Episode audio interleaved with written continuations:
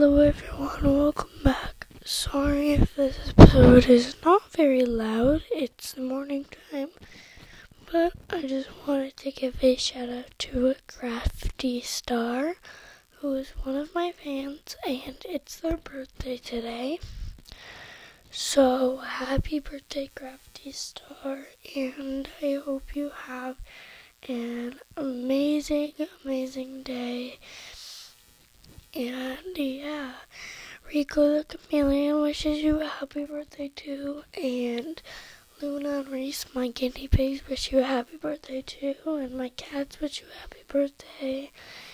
And yeah, um, so happy birthday, Crafty Star.